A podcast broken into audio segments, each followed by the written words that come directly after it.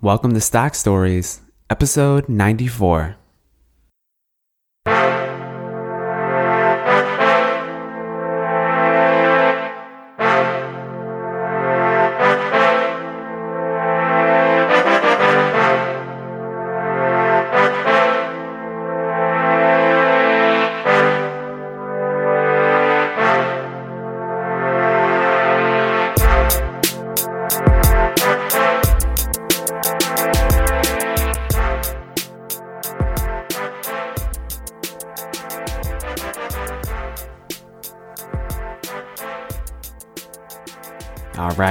Right. Welcome, welcome to the show.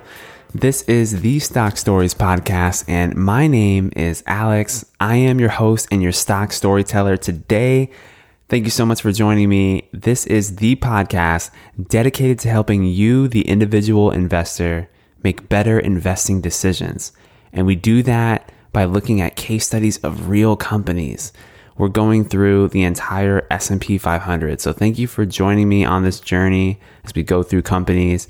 And another side of this show is mental models. What is the philosophy behind investing? How do we improve our thought processes so that we actually do make better decisions? It's not just about studying examples, but it also helps to look at the academic side and to look at psychology as well, because psychology is such a key part in how we make investing decisions and really just make decisions in general, right? All right, so this week's episode is going to be a mental model. Uh, we went through a couple companies recently, we had a couple interviews, and yeah, let's get back into the mental model. It's been a while since we had one, right? So let's talk about the mental model of churn.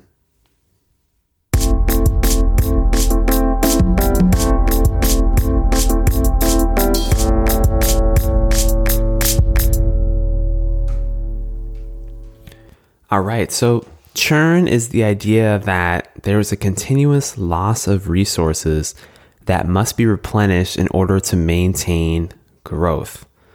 So, effectively, you can't perpetually succeed by standing still because we live in a dynamic world with ever changing variables. So, if you're just trying to maintain something, you have to put more into it than zero, zero effort right? And this applies to a lot of aspects of life. Uh, it's just kind of like a general principle if you think about it, like philosophically. If you're gonna like maintain, just think about your general life. If you set up your life, you say you have a place to live, you go to the grocery store and you buy food for yourself, and you clean your home, you do your laundry, those kinds of things. Say you do all of that and it takes you a week to set up your household. And you know, you have a fridge full of food, you have clothes uh, that are clean, you have a clean home and you're just enjoying your home. Well, that's fine and you're going to enjoy it for a while. If you're hungry, you'll go to the fridge and you'll cook a meal. If you need to go outside, you'll go to your closet, put on some clothes and then you'll be clean, cleanly dressed, and you'll go outside. If you want to have guests over to your house, you're not worried because your home is already clean, and you'll say, Yeah, come on over. And then you can enjoy the home together because it's functional. Well, this may work for a while, but if you literally just do nothing, slowly but surely, things will move more and more into a state of chaos right? You'll gradually use up resources. You'll use up the food in the fridge. The fridge will eventually become empty. Or if you don't eat some of the food, it'll gradually become rotted and it'll start to smell. If you don't do laundry with your clothes, there'll be smelly clothes that will pile up all over the place. If you don't keep your home clean, then dust and dirt will get everywhere. You may have bugs, you may have cobwebs it may become a very nasty situation. Maybe you accumulate clutter over time and and then you just don't have as much functional space with which to enjoy your home. And at first these things aren't really such a big deal. It's kind of like, oh, okay, well, you know, I do know I need to do laundry. I do know I need to mop the floors or I need to go grocery shopping. But over time, these things add up and they accumulate into contributing to the state of absolute chaos. I mean, I, I'm not gonna lie, like I've been there myself. Like there's been times where my home or the place I'm living is absolute chaos. Now, thankfully, that hasn't really happened much recently, but definitely in the past, I'm guilty of that. And that's because I didn't put in the work to maintain the environment.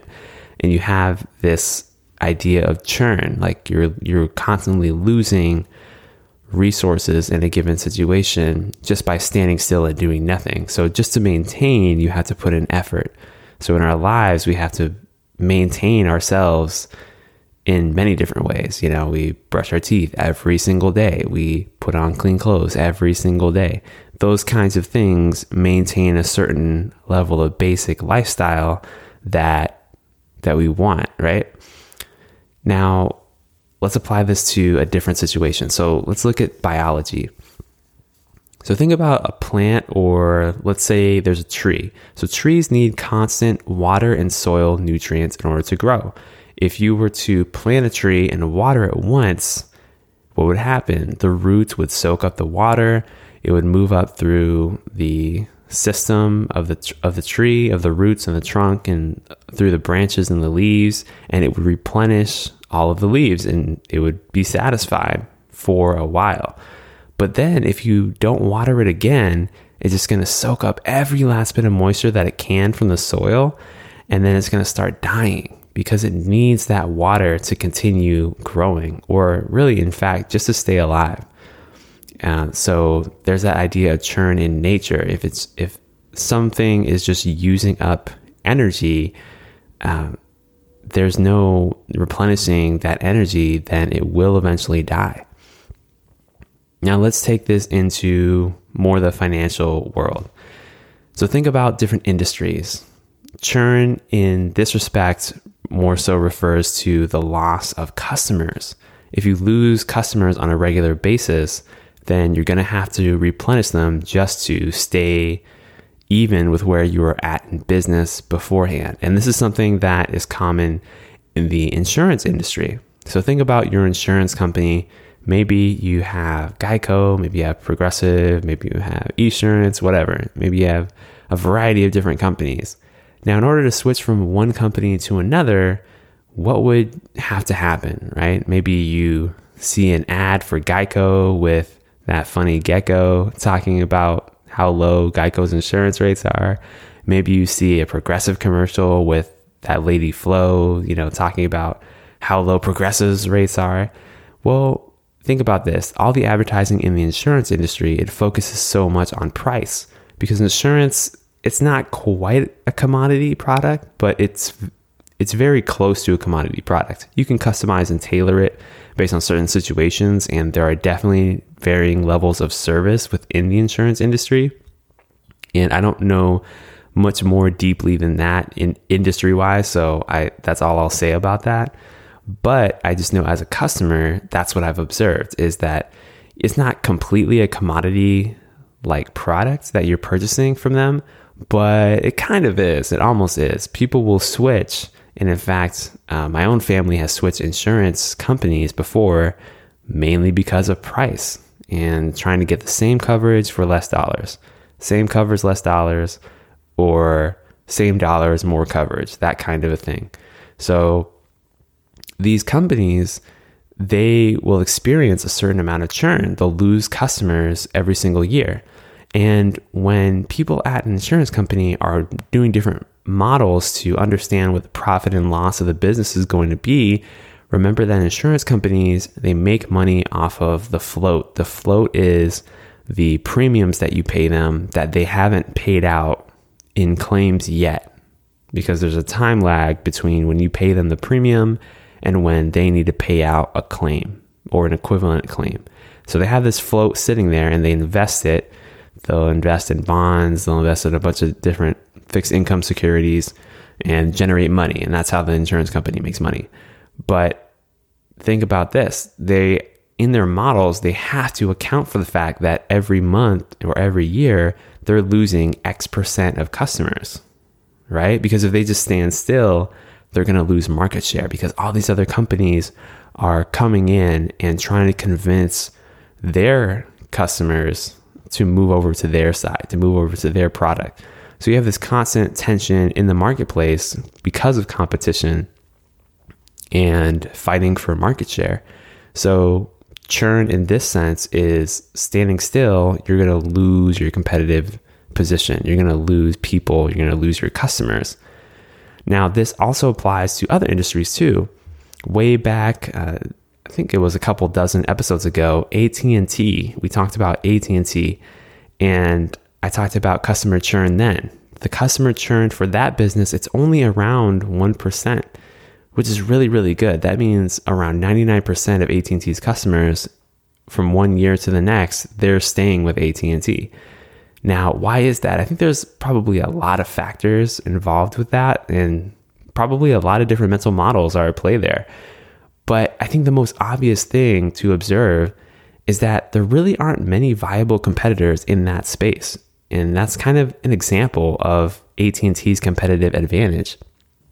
If you didn't want to go to AT&T, there are really just a couple other major phone companies that you could go to. Now, that's starting to change now. You have a couple smaller upstart like options coming out as far as phone service is concerned, but I mean, if you want to bundle services or anything like that, like AT&T and Verizon and Xfinity, like there's really only a a handful of companies within the industry that you could actually go to.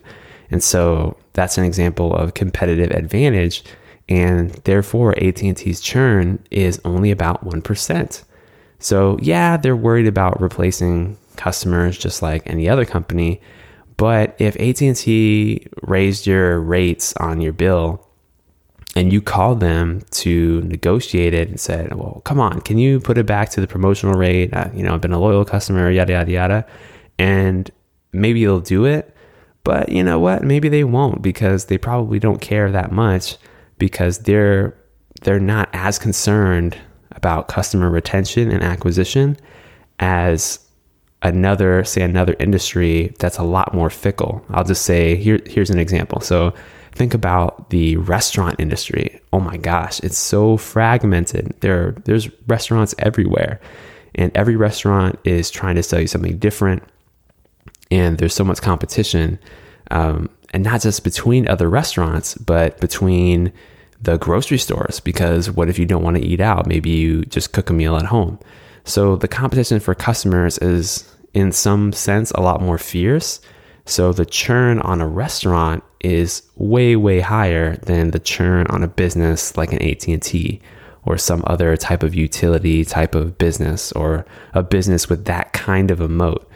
So if you and I owned a restaurant together, we would have to think very carefully about how to retain our customers and how to keep them coming back over and over and over again because even if they just even if they did like the food that wouldn't be enough because we're competing with different cuisines. We're competing with so many other options within that space.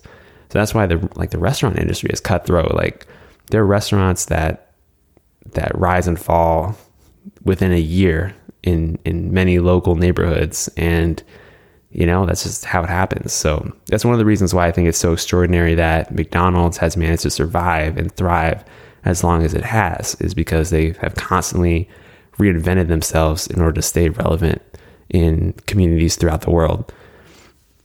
Anyway, I'm getting ahead of myself on that, but here's another example of churn. So I was thinking about Disney. So Disney right now, surely at this moment, uh, so they just released the Disney Plus service, and Disney stock actually shot up a lot because of that. So Disney is definitely factoring into their models right now customer churn because a lot of people are curious about Disney Plus.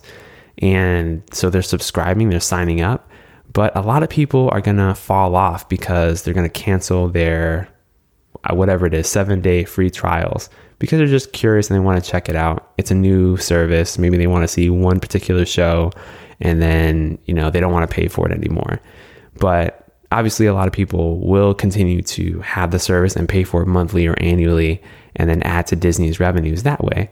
But when Disney is modeling this this service and trying to understand how much revenue and profit they're going to generate from this new streaming service, I am sure that they are modeling in the amount of churn that they're going to have in their customer base. Um, they, they ultimately want to increase their market share. They don't want people to leave. So they're going to make the streaming service as attractive as possible. They're going to make it at an attractive price point, comparable to other top streaming services such as Netflix, Hulu, HBO, etc. And yeah, they're going to try to like really solidify that competitive advantage for them in that way. So churn is really important. Now, other than just company specific examples or industry examples, I was also thinking about okay, how does churn apply within you and I's own portfolio? Because as far as portfolio management goes, that's something to keep in mind. So, so think about a portfolio. Let's, let's think about your portfolio. You have some stocks in there. Now, if you just left it alone, there are a variety of things that could happen with the companies you own and the shares that you own. Um, number one, the companies or stocks that you own could just continue to grow and things will work out great. Okay, well that's awesome. Those those are the things that you want to have. That's the thing that you want to happen, right? You want capital appreciation, you want dividends, etc. So that's option number 1. Number 2 is that your stock goes down to zero and your company goes bankrupt. Maybe there's a bankruptcy because of an accounting scandal. Maybe the company just their competitive advantage gets removed overnight because of technology. You know, these are things that actually do happen. So, uh, this is something to keep in mind. Now, if something like that happens, what's the result? Well, the result is that you have no more money. you lose out because your company went bankrupt and your stock is gone. Now, another option is your company can get bought out or it can merge. Now, this usually will lead to cash payment. So, uh, say if you were a shareholder right now, uh, for example, of Tiffany and Company, you'd be expecting a cash payment sometime within 2020 because they're being in the process of being bought out by Louis Vuitton, Moet Hennessy. So LVMH is buying them out. And so you would just have cash sitting in your account. Well, now think about this. If you are a shareholder and all of a sudden you wake up one day, you check your broker's statement, and now instead of some shares of Tiffany, you just have a bunch of cash there. Well, what are you going to do with that? Now you have to make a decision, right? Either you let that cash sit there or you put it into a new investment right away, or you can take that money out, spend it, whatever. But the point is that if you're just passive with your portfolio in this sense, you're going to have quote unquote churn in your own portfolio because things are not going to stay the same. Companies are being bought and sold all the time. And when you have mergers or acquisitions, sometimes your company gets bought out, which usually will work out pretty nice for you because usually there's a premium to the prevailing market price that's involved with that. So, and here's just another example. Say you have a stock sitting in your portfolio and it didn't pay dividends before but uh, let's say for example you own berkshire hathaway.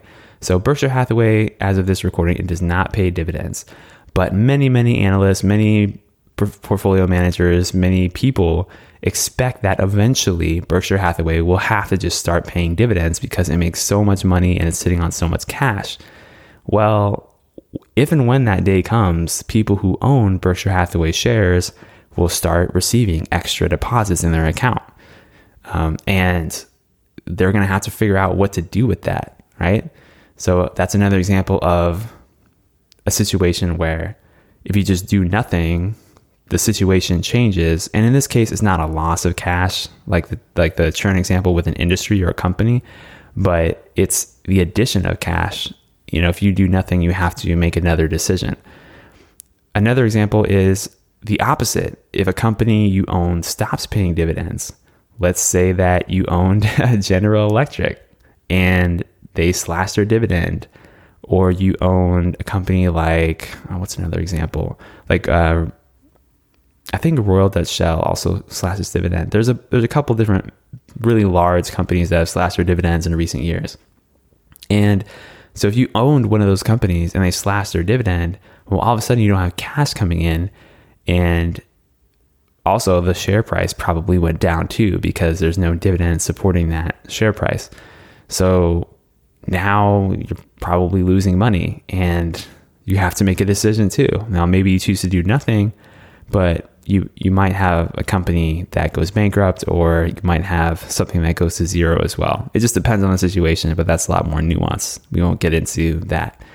But my whole point with this is that even in quote unquote buy and hold situations or quote unquote buy and hold portfolios, there are many variations on what can happen based on your decision making from these factors, right? If companies merge, if they start paying dividends, if they stop paying dividends, if they go bankrupt, all of these things will affect the cash position within your portfolio and they'll affect the capital gains or losses that you incur as a result. So you you will naturally have churn within a portfolio. Think about, for example, the S&P 500 index. The S&P 500 index 10 years ago looks somewhat similar, but is somewhat different than it did 10 years ago.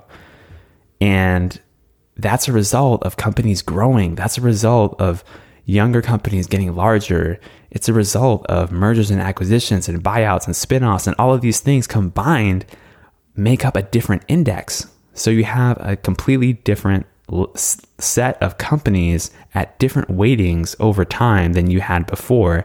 And that is churn, right? Now, not all churn is bad, right? Now, you have some really fast growing companies in the index now that are contributing to say if you own an S&P 500 index fund they're contributing to your returns right now in a big way because they've been growing and, and pushing the index up but you've also had those companies that have fallen off of the index that are the companies that everyone forgets about, the companies that have kind of fallen from grace.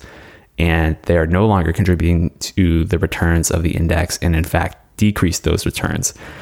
So these are things that contribute to churn. It's a dynamic world. When we're investing, we're investing in a dynamic environment, not just in our own portfolio as a whole, but also individual companies are facing their own churn with regards to the customers that they're trying to keep, with regards to their market share. So it's this ever changing, interconnected web of dynamic relationships that we have to be aware of as investors and just in life in general in order to for us to recognize that the world does not stand still and we have to be intentional with our energy, with our capital, with our time in order to simply maintain simply maintain our position. So, that's a thought I want to leave you with today. So that is the mental model of churn. Thank you so much for listening to the Stock Stories podcast. Again, my name is Alex. I am your host. I am your stock storyteller. Uh, thank you so much for listening. I appreciate you tuning in every week for those of you who tune in every week and subscribe to the podcast. And if you're not subscribed to the podcast, I would suggest you consider it because this is what I'm bringing to you every week. I'm bringing mental models, I'm bringing case studies, and um, yeah. So if you want to reach out to me, reach out via, ah, let's say, if you like Instagram, send me a direct message. I am at Alex. Oh, not at Alex. I am at Stock Stories One on Instagram. So Stock Stories and the number one. Now, if you were to email me, that's where I'm at, alex at stockstoriespodcast.com. So I uh, look forward to hearing from you, and we'll see you next week.